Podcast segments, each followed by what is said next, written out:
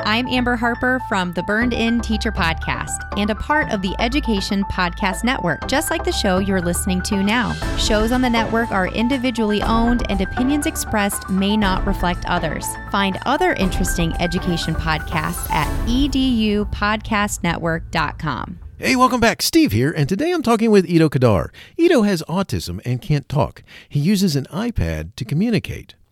He's the author of two books. His most recent is a novel called In Two Worlds. At one time, his parents were told he would not be able to communicate independently.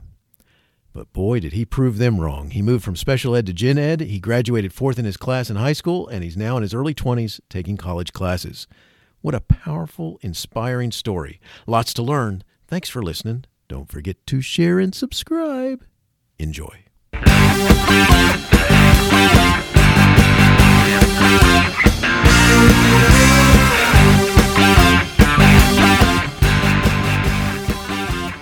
You are listening to Teaching, Learning, Leading K 12, a podcast for educators, helping you help kids achieve their dreams.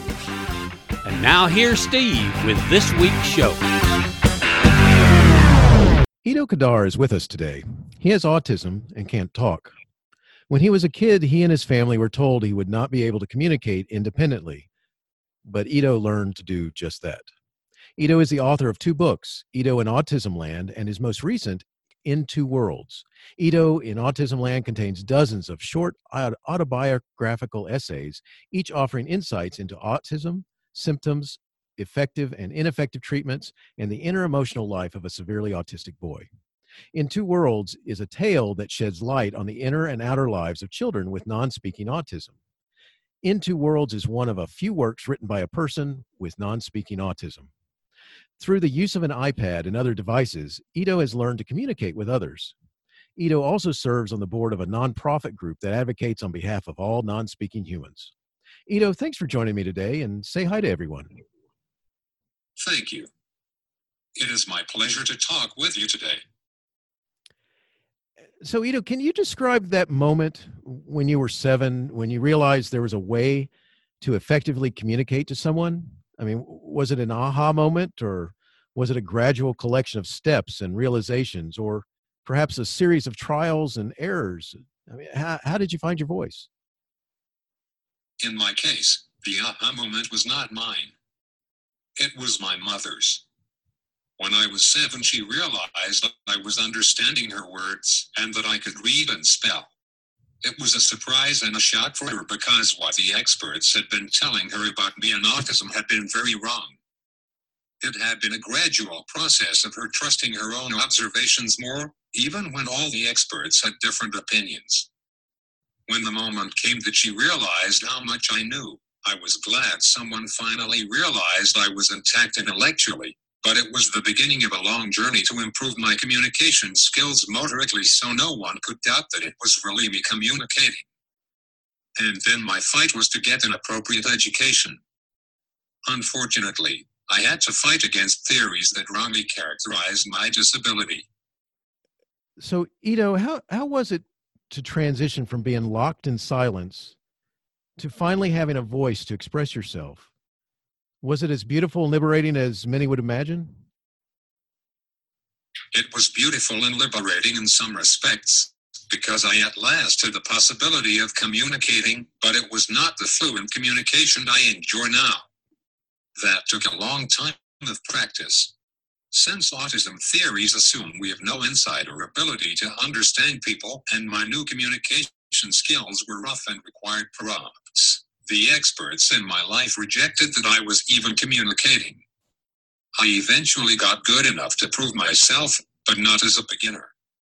So I only have communication with my mom at home and with my teacher who taught me to type to communicate.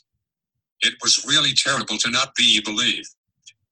I had a lot of anger, to be honest, because my communication did not positively impact my education for several years, except for what I learned at home. It took almost four years to get me out of autism class and into general education. So, yes, liberation from total isolation was incredible, but to be treated like a fraud by so called experts was cruel, and I had resentment about it. I've never fully accepted the expertise of the experts since. So, Ido, were there frustrations and challenges in the beginning of this transition? You know, if so, what were they and how'd you overcome them? There were a lot of frustrations initially because though I had had a communication breakthrough, my team of behaviorists said we're not supportive, and I was just a little boy. What helped me overcome things is due to a lot of factors. One is my supportive family, especially my parents. They were not going to back down because they believed in me and they knew I had to get an education, and they definitely knew that the theories were wrong in my case. I was quite determined and I had a need to help not only myself, but other autistic people. I had big goals and was motivated. Now there are many who type to communicate, but back then we were a rare handful, so easily dismissed as anomalies. Finally, I am pretty intelligent, and I like to think that helped too because I observed the experts, the autistic kids, and the entire system of special education, and it ultimately inspired me to write both my books. People say In Two Worlds is true to life, and though it is fiction, there isn't a false note or a character. So, Ido, why did you write this novel, and how did you come up with the idea for your character, Anthony? I have a nonfiction book, Ido in Autism Land, that I wrote when I was a teenager. It has had a significant impact on the lives of autistic non speakers and their families. I have continued to write nonfiction in my blog, IdoInAutismLand.com, basically continuing where my memoir left off. I have made inroads reaching out to families and professionals in the autism community through my nonfiction writing, but I realized the general public knew very little about autism. In addition, I craved a challenge and a new creative experience. Writing a fictional story about an autistic boy gave me the opportunity to do so much more than nonfiction allows. Instead of me describing and explaining what autism is like, fiction lets the readers experience autism for themselves. They go into Anthony's, the protagonist's, head to swirl with his senses, hear his thoughts, and face his outer challenges. Fiction let me create a true to life family and show how autism impacts them, for good and bad.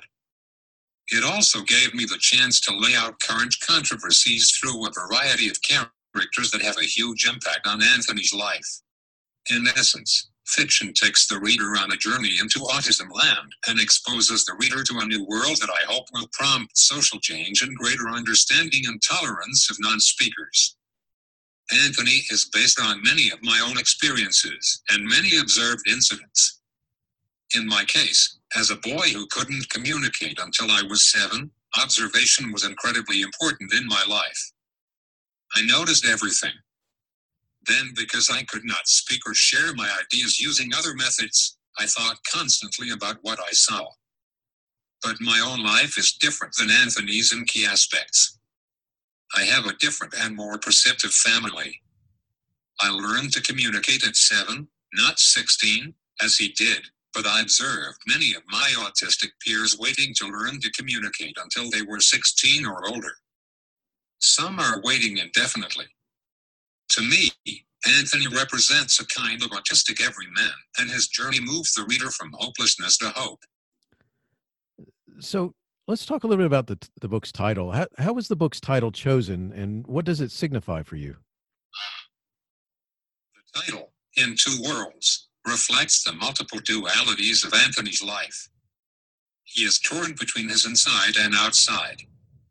In other words, his inner autism and his outer therapies his smart brain and his outer presentation of ineptitude and confusion, his at times hallucinatory sensory system, and his outer life of mundane drills and behavior modification, his rich intelligent inner world, and how he is erroneously perceived as low functioning cognitively by experts, his life in silence without a means to communicate for 16 years with his entire destiny controlled by others, and his ultimate liberation to communication and some measure of autonomy. Anthony's two worlds reflect a boy living in a trapped body, while his mind and soul can soar freely. Ido, you've also written a memoir. How did the experiences of writing fiction and nonfiction compare for you? Writing fiction is a lot more fun, to be honest. I have been writing nonfiction since I was 12, educating and advocating, and I am getting asked the same questions over and over. There are many misconceptions about autism that have truly harmed people, and I have felt the need to help fix things to the best of my ability. My memoir, Ido in Autism Land, was written between the ages of 12 and 15. I felt so passionate about writing it and poured my soul into it. Nine years later, I still get asked the same questions, and I assume I will forever. That's fine, by the way, but I needed to stretch myself in a new way.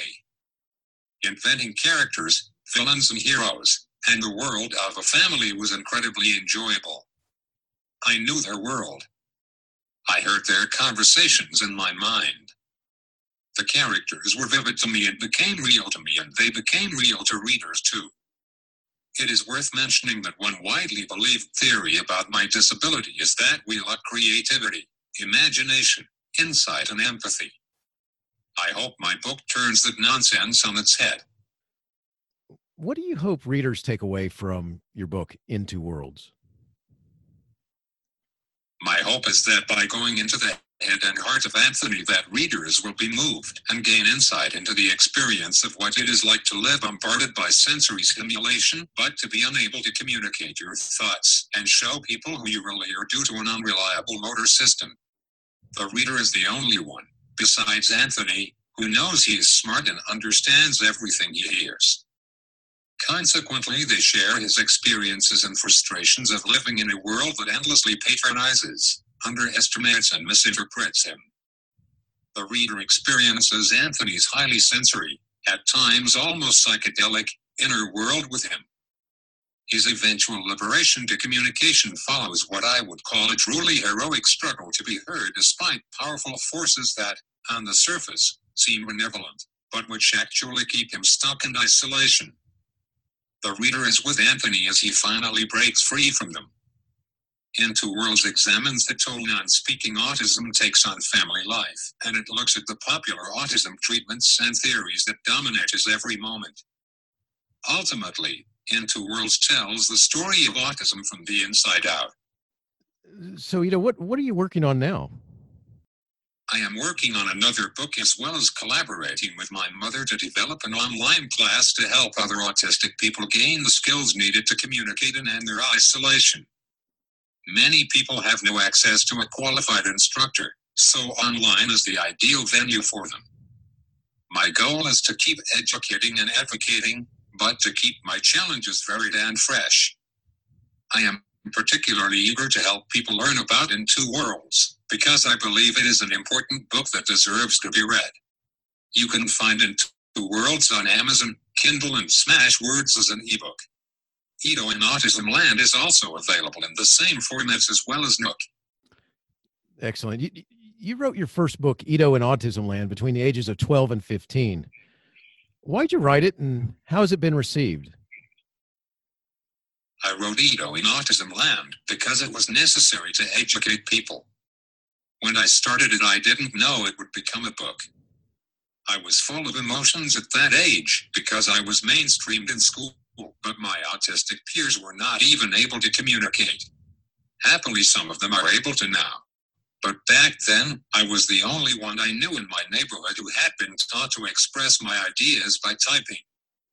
I felt my own struggle deeply. I was trying to prove myself. It was hugely difficult to hold my autism at bay while learning in regular education classes, but I managed to do it. The other kids were still getting ABC and 1 plus 1 in the so called low functioning environment. No teacher, no professional, no one was even remotely curious if the other kids might have the same potential as I did. It shocked me, to be honest. I was trying to help other kids and their families by writing Ido in Autism Land.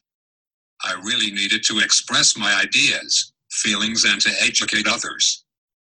It is written in journal form. Some essays are explaining symptoms, sensory issues, odd behavior, insights, challenges, and on and on. I hoped it would make a difference. It has. It has been used in university classes, translated into multiple languages, and helped many people to get communication. It is still selling well, and I hope it continues to help people. That's awesome. You know, Ido, can you share a little about the technical process for you in writing your books? I map the book in my head and I write it a paragraph at a time. It is slow going because I communicate with only one finger. I write my book in one of two ways. Sometimes I use the keyboard that is connected to the computer, and sometimes I point to letters on a letterboard in which case someone else transcribes into the computer what I have pointed on the board. Both methods work for me, though the letterboard is a faster process. I do not sit alone. Someone helps me keep my autism at bay so I don't jump up and move around. However, I wrote the entirety of both my books. I think it is clear when reading them that they offer a window into autism that comes from the inside looking out. I know your story has educated a lot of people on some of the misconceptions about individuals with autism. Are there any insights you have gained in this process that were surprising for you? I guess I have been surprised by the lack of curiosity by many professionals about those of us autistic people who type to communicate. I wonder why they don't wonder. It is decidedly uncurious. Maybe that was my biggest surprise how people are not interested in changing their ideas, so they don't inquire. On the other hand, I have been pleasantly surprised by how much Ido in Autism Land has helped people. I get many letters from around the world that are very touching. I know that moving mountains takes a lot of effort, and I believe the process has begun. For those listeners who don't know what misconceptions you refer to, I want to assert that the misconception that applies to me and many other non speaking autistics is that we are unaware, don't understand language, and have social blindness. Therefore, it is a problem of input reflected by the poor output. This is incorrect in my case and that of many other people. I understand everything. I have insight. My problem is one of output. That is, my motor system does not respond adequately to my brain's instructions. This can look like not understanding, unfortunately. But looks can be deceiving, as I have explained in my blog and both my books. So, you know, how did life change from before to after you learned how to communicate? Before my communication was unlocked, no one knew I had an intact mind. The theories of behavioral therapy and all the rest insisted I didn't understand words. Of course, being locked in my own body, I had no means to dispute them. I had lots of therapy. My life was dominated by it. In school, we did the same remedial weather drills, math problems, and ABC lessons year after year. Like Anthony, the protagonist of my novel, In Two Worlds, I also lived in two worlds. My inner head was smart. The outside professionals perceived me as low functioning. My inner head multiplied, divided, and enjoyed math. The outside experts thought I didn't know what a number was. My inner head heard everything wrong my experts said about me, and the outside boy could not do a thing about it. In sum, before communication, life was powerless, barring misunderstood and lonely. Having communication is better. It took several years to convince my school district to mainstream me, but once I was there, it worked out. I ended up graduating fourth in my high school class. I was highly motivated. I guess I have to accept autism as part of me, but I still write books, advocate, and work on behalf of my fellow silent warriors and their loving families. Well, Ido, I can't thank you enough for joining us today. It, has been a pleasure to read and hear your words. thank you for making a difference. Thank you for fighting back and not giving in. And thank you for sharing your story. It's been a pleasure. Wishing you the best in all that you do. Thank you for having me today and giving me the opportunity to discuss Ido in Autism Land and In Two Worlds. Teaching Learning Leading K 12 is excited to be a member of Voice Ed Radio. Voice Ed Radio Your voice is right here. Teaching, Learning, Leading K 12 is a proud member of the Education Podcast Network. Podcasts for educators, podcasts by educators.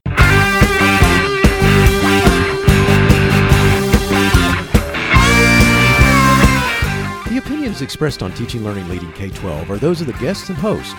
Teaching, Learning, Leading K 12 is intended to share ideas, advice, and suggestions for classroom teachers and school administrators. Teaching, Learning, Leading K 12 is produced for educational purposes. Thanks for listening, and I hope you'll share it with your friends.